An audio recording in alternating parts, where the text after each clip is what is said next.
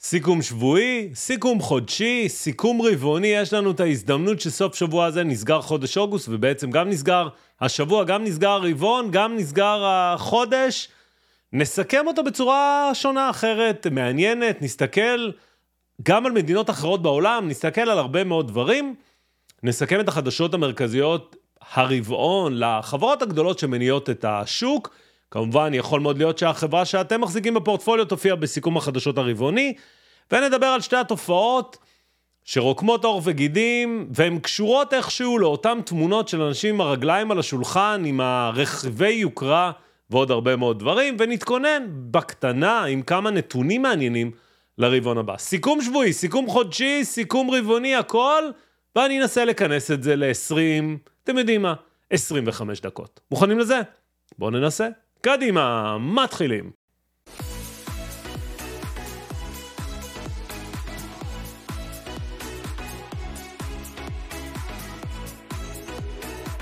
אז מה המצב חברים? תודה שחזרתם, וכרגיל, ברוכים הבאים לכל המצטרפים והמצטרפות, החדשים והחדשות, בין אם אתם רואים אותי ביוטיוב, בין אם אתם שומעים אותי בפודקאסטים השונים. אני מיכה מאמריקה, אני מביא לכם את כל מה שקורה מהצד השני של העולם, בשפה שרק אנחנו מבינים, וכרגיל, כל מה שאתם רואים כאן הוא על דעתי בלבד, הוא איננו המלצה לפעולה, והוא כמובן איננו ייעוץ פיננסי, וכן, כן, לא טעיתי. כן, זה אתם כל כך ביקשתם. הסיכומים השבועיים עולים בערוץ שלנו, שמונה 59,200 עם 1,900 סרטונים שונים, שאם אתם בערוץ היוטיוב אתם מוזמנים להירשם.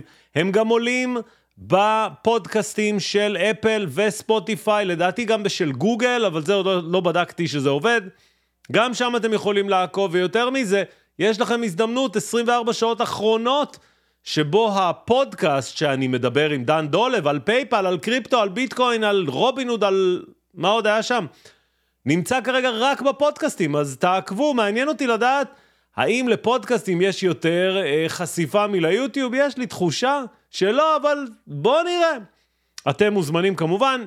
היום, כשאתם צופים בזה, זה יום ראשון, יש לנו לייב 20 מניות בקהילה, יש לנו לייב של הקורס, אתם מוזמנים לכל התכנים הנפלאים האלה, קורס, פשוט לקרוא גרפים, קהילה, הכל מופיע פה לינקים בתיאור, אתם מוזמנים להצטרף. בואו נתחיל בלסכם את הרבעון? יאללה. בואו נתחיל ולסכם את הרבעון. ברבעון האחרון, quarter to date. המדדים העיקריים זה בעצם מה שהם הפיקו. הדאו ג'ונס ירד ב-2.62, הנסדק ירד בכ-3%, ה-S&P ירד בכ-3.65, הראסל ירד בכ-5.18%, ואפילו הביטקוין ירד בכ-11%. ברקע של אה, כל אחד מהם יש הרבה מאוד הסברים, עוד שנייה ניכנס לכל, המדדים, לכל המניות שהשפיעו והושפעו, או לפחות לחלק הגדול מהם, אבל בהקשר של הביטקוין, העננה סביב אישור תעודת הסל אה, עופפת מעל, ובכל פעם שיש איזושהי חדשה טובה, יש חדשה שלילית, כולם מחכים לביטקוין. כבר אני אתן לכם רמז שמאמצע אוקטובר הולכים להיות הרבה מאוד כותרות, בין אם בגזרת הביטקוין, בין אם בגזרת הקריפטו ובין אם בגזרת סאם בנקמן פריד. כי בעצם המשפט שלו מתחיל. הולך להיות מעניין. אז uh, לפני שאנחנו צוללים לסקטורים, למה המדדים ירדו? או בעצם איך אפשר די בקלות להבין את המדדים שירדו? בבקשה, זו מפת החום על הרבעון האחרון, על שלושת החודשים האחרונים, וככה זה נראה. בשלושת החודשים האחרונים, מבין החברות הגדולות, שהן בעיקר משפיעות על המדדים, בסוף החברות הקטנות כמעט ולא משפיעות. מייקרוסופט יורדת ב-6.5 אחוזים, אפל יורדת ב-10 אחוזים, אמזון יורדת ב-1.8, טזלה נחלשת ב-3.98, ועוד ועוד ועוד, אתם ממש יכולים לראות את הגזרות האדומות. לצד זה, שימו לב, גוגל ברבעון האחרון דווקא משתקמת, עולה ב-8.9%, מטא עולה ב-5.5%, נדבר עוד מעט על שתיהן, ואנווידיה עולה ב-4% על אף המכירות המאוד מאוד גדולות. הסקטור המרכזי, אתם יודעים מה, אפשר לראות אותו גם פה וגם אחרי זה כשנסתכל בסקטורים.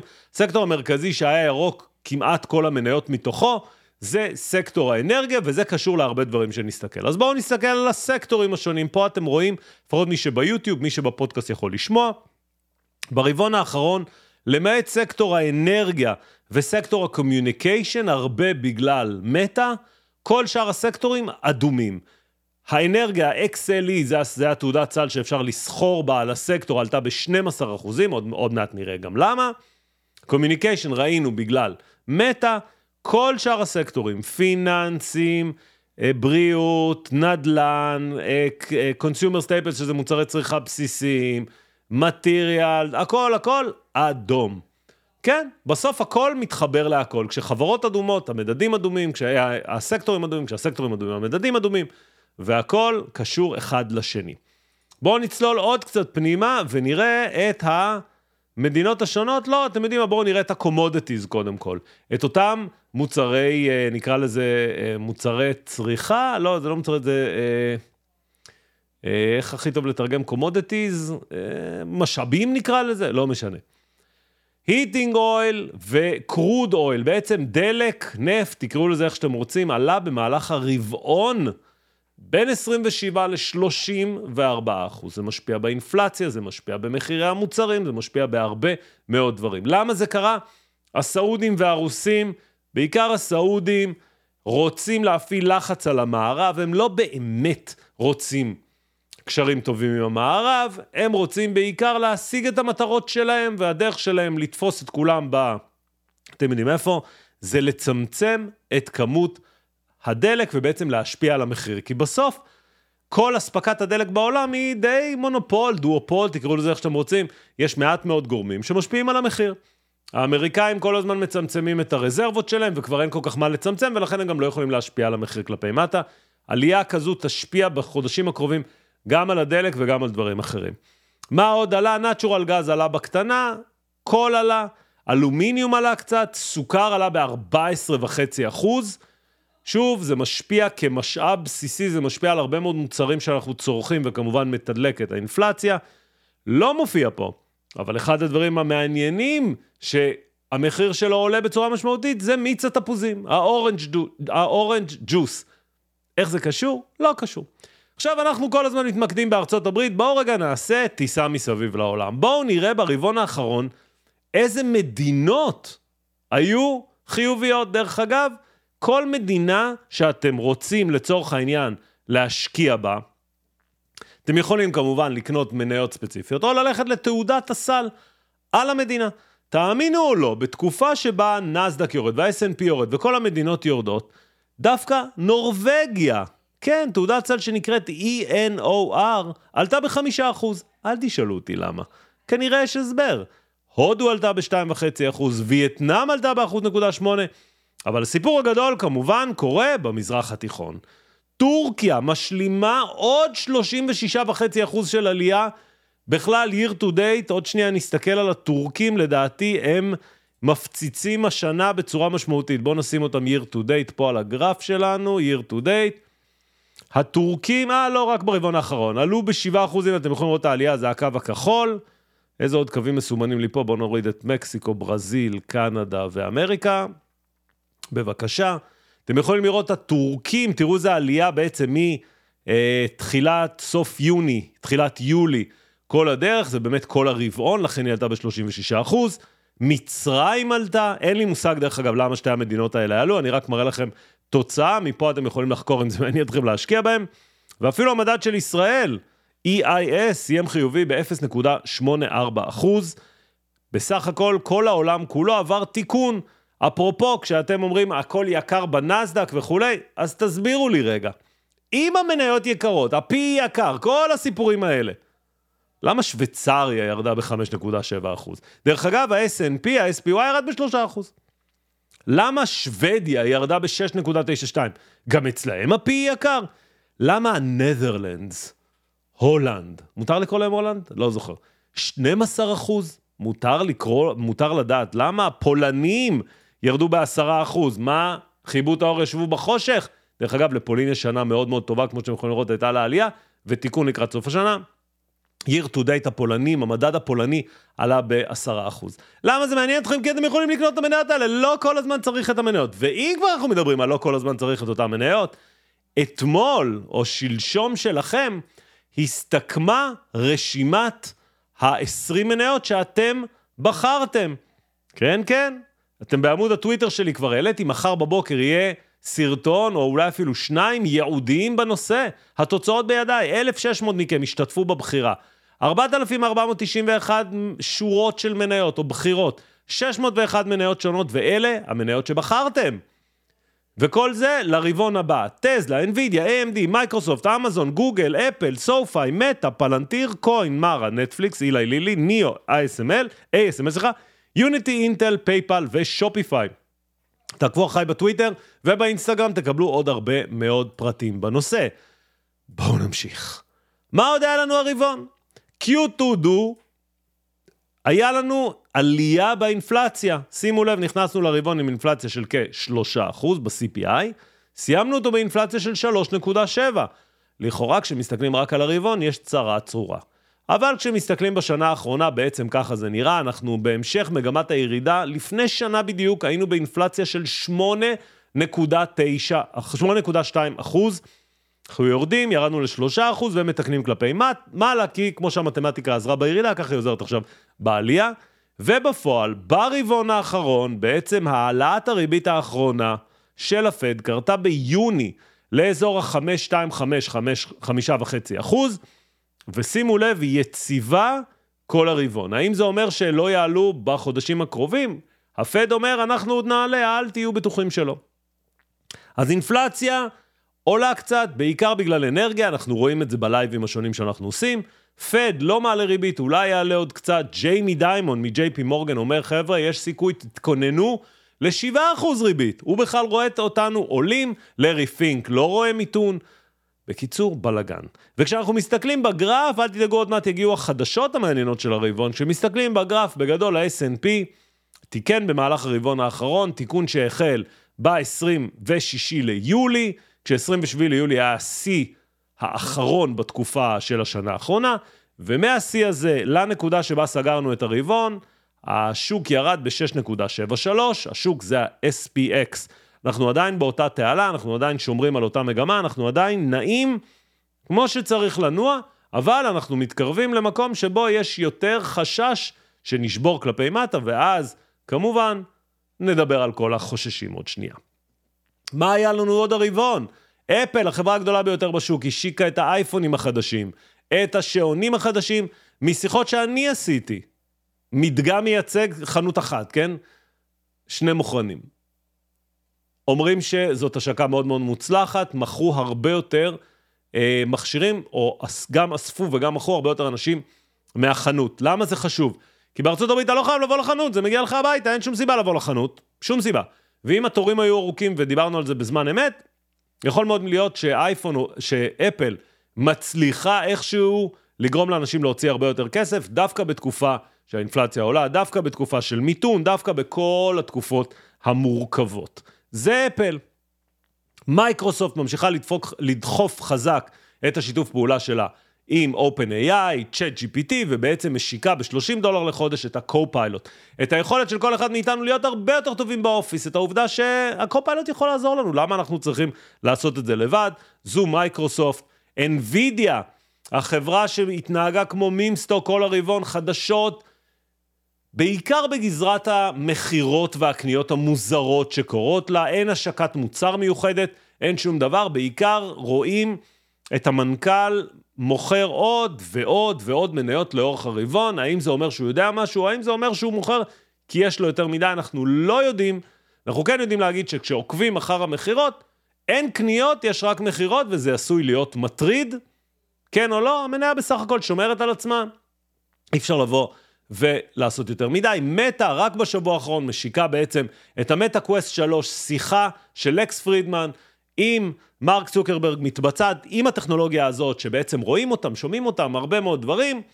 אה, שוב, צוקרברג חזר לדבר על ה... על ה... מטאוורס שלו, כמובן השוק כל פעם ששומע את המטאוורס מקבל חלחלה, אבל צוקרברג מאוד מאמין שזה העתיד, ויכול להיות שהוא צודק גם. קשה לנו לשפוט אם כן או לא. מה שכן, הם גם דוחפים חזק את ה-AI צ'טבוט שלהם והרבה דברים אחרים. אמזון, סוף סוף, סוף סוף זה לא נשמע טוב. סוף סוף הרשות להגבלים מגישה נגדה את התביעה, תביעה שהתבשלה בעצם מ-2017, מאותו מסמך של לינה כאן כשהיא למדה בייל, למדה משפטים בייל, מסמך שמציג את אמזון ככוח מונופוליסטי גדול שמכופף את המוכרים, וזה פוגע בצרכנים, באיכות, והיא טוענת גם במחיר.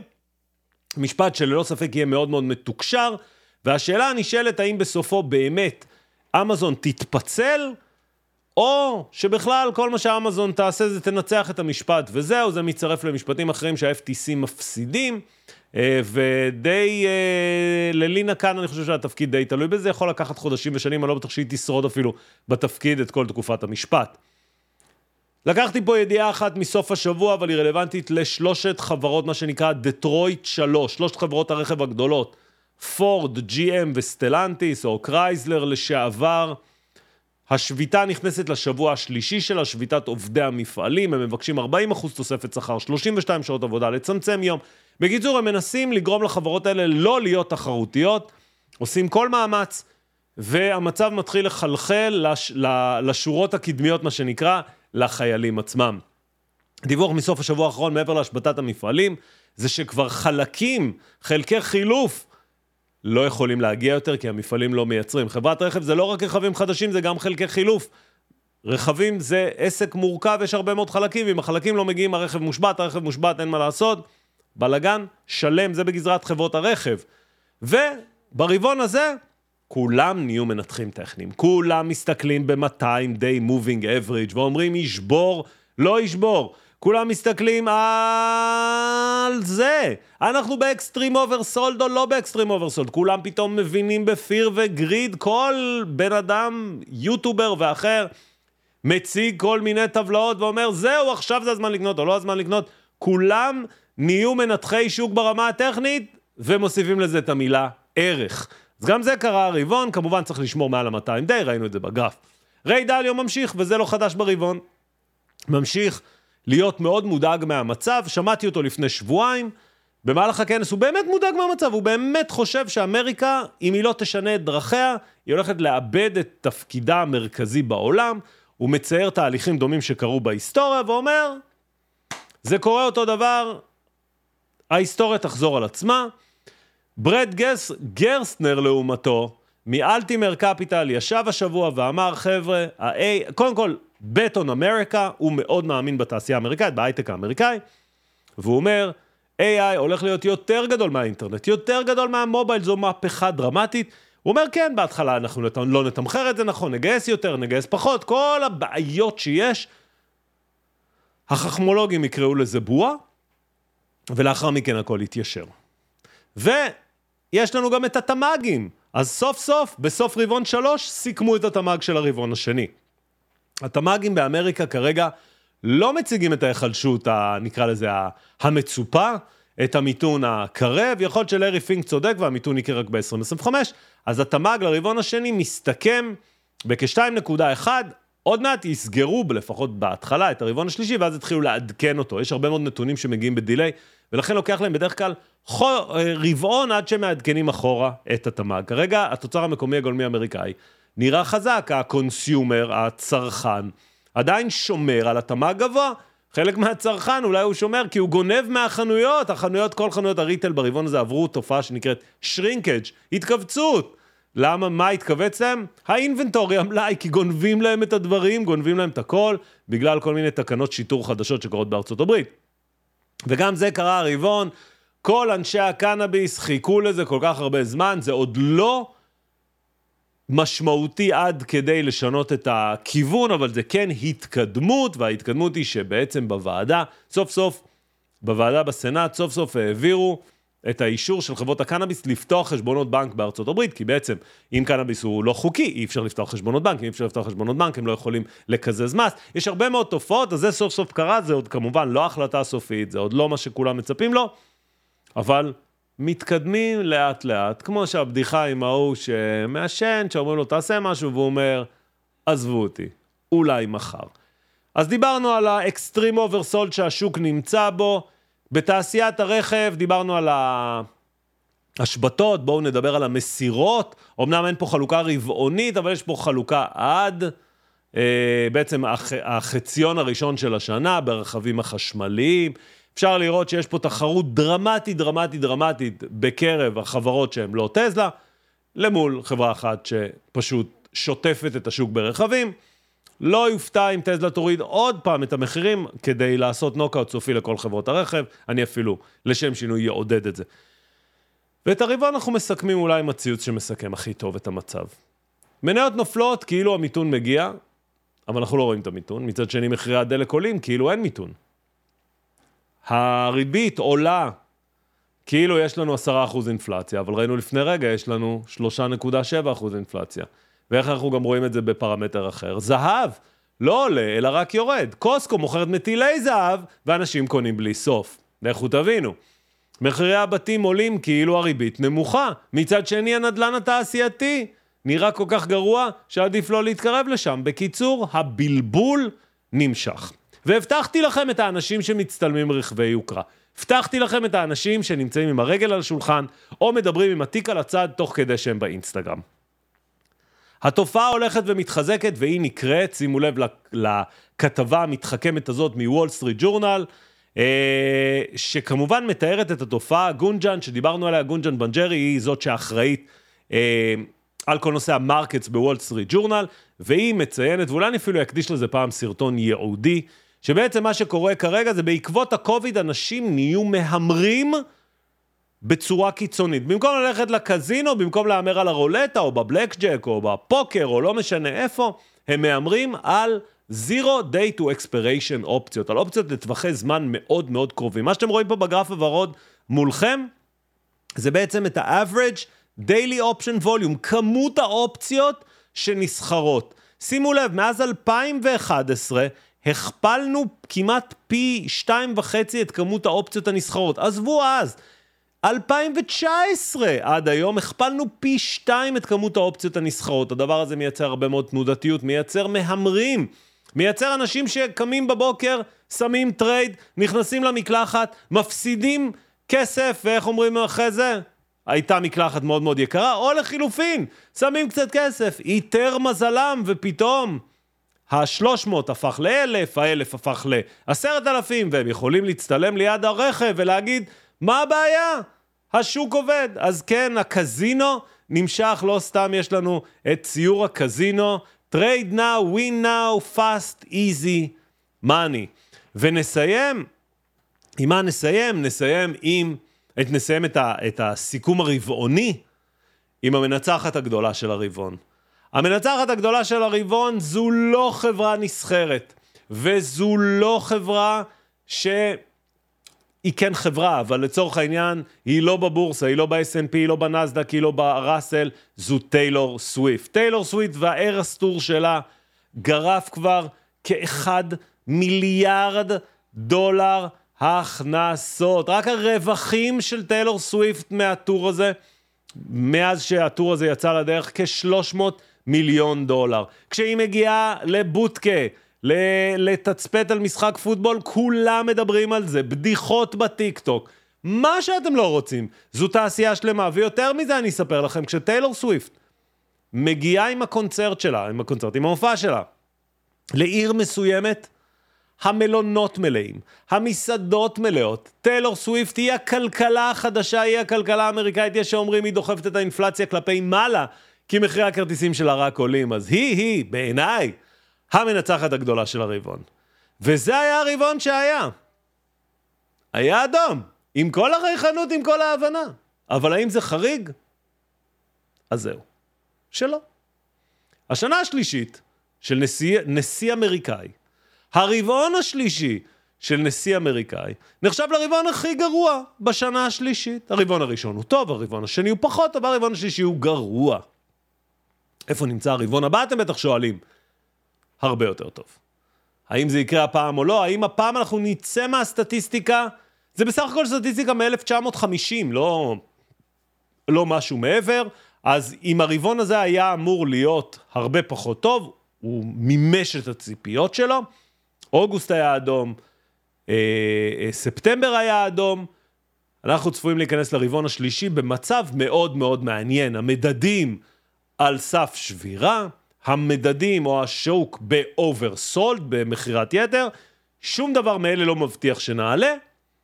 הדבר היחיד שמבטיח שנעלה זה תפילות או משהו כזה. הסטטיסטיקה מראה שיש סיכוי טוב להמשך עליות.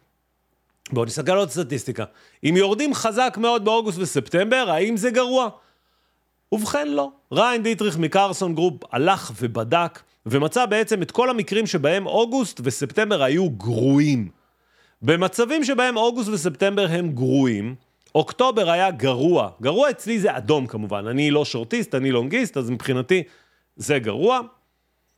ב-1952 אוקטובר הסתיים אדום, ב-1957 הסתיים אדום, וב-1990 הסתיים אדום. כל שאר השנים הוא הסתיים ירוק, ואפילו אתם יכולים לראות תוצאות די יפות. הממוצע עומד על 4.5%, הממוצע החציוני עומד על 4.3, 77 אחוזי הצלחה. נשמע טוב? איך כל הרבעון הרביעי נראה? שימו לב, כבר ירדנו משלושה אדומים, אנחנו רק באדום אחד. זה לא אומר שהשנה לא יהיה אדום, זה רק אומר שהסטטיסטיקה מראה את זה. הממוצע מראה 7 אחוז, החציוני מראה 7.5, ואתם יכולים לראות פה בטבלה את המספרים. מעניין. ממשיכים. מה קורה אם היה לנו ביצועים בין 10 ל-20 אחוז עלייה ב-S&P 500 מתחילת השנה, שזה מצבנו. איך יראה אוקטובר? אוקטובר לפי המספר הזה יעלה באחוז נקודה אחד. לפי הסטטיסטיקה. יש פה מספיק אדומים. מצד שני, כל הרבעון יעלה בחמישה אחוז, או 5.1, החציוני הוא 5.5, וזה קורה ב-84 אחוז מהמקרים. עכשיו, רגע, הערת אה, אגב, זה לא אומר שום דבר. כל מה שזה אומר זה לקחו את כל המקרים שהיו דומים, שמו אותם בטבלה, ואמרו, אוקיי, אם כל אלה היו דומים, מה המתמטיקה אומרת? מה הסטטיסטיקה? כמובן, אנחנו לא יודעים לחזות את העתיד. אנחנו אבל כן יודעים להגיד שאם 84% מהמקרים זה קרה ככה, אפשר להיות קצת יותר אופטימיים. קצת, לא חייב. מה אני אגיד לכם? קצת. ואז אנחנו מגיעים למה שעומד לקרות החודש, או בכלל בחודש וחצי הקרובים. בחודש וחצי הקרובים, חברים יקרים, זה חוזר. זה חוזר וזה חוזר בענק. אתם בטח מתים לדעת על מה אתה מדבר, מה חוזר. מה שחוזר זה בעצם אחד הדברים היותר מעניינים שאנחנו חווים פה, וככה זה נראה.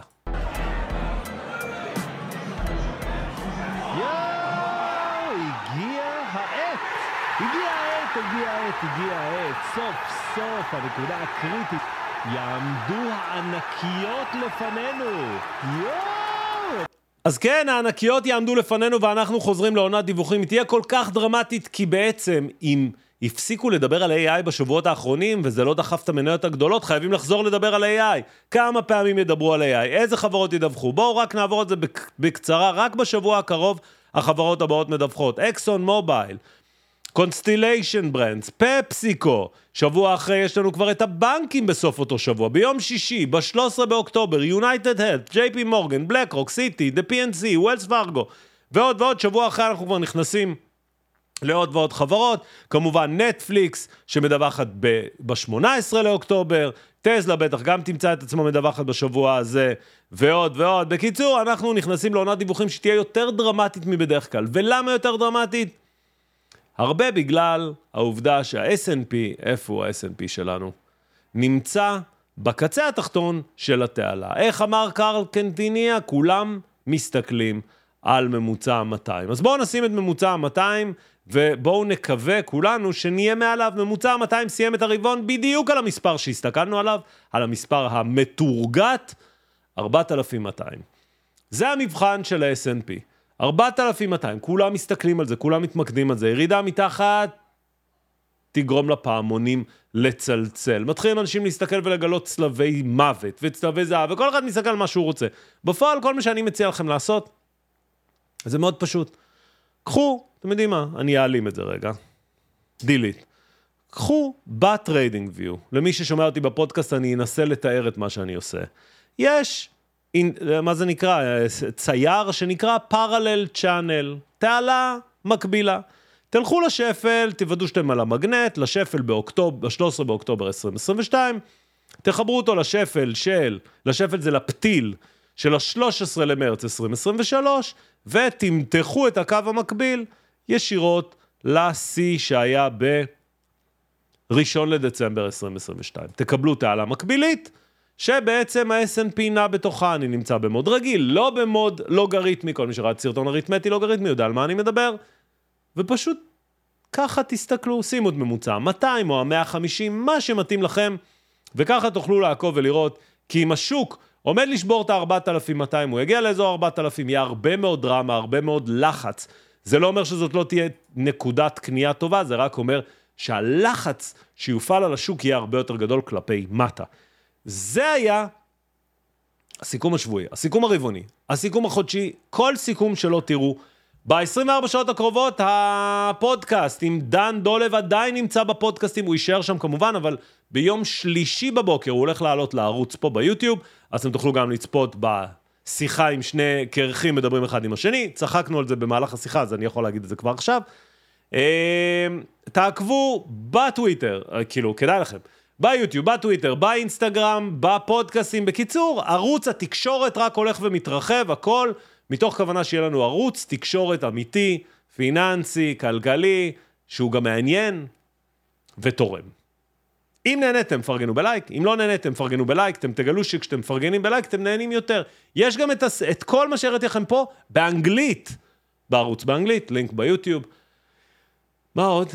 עד הוידאו הבא, כמה עמדתי במבחן של הזמנים? בואו נראה, 30 דקות, פספסתי קצת, לא נורא, תזרמו איתי. עד הוידאו הבא, עד הלייב הבא, אני הייתי מיכה מאמריקה. יאללה ביי.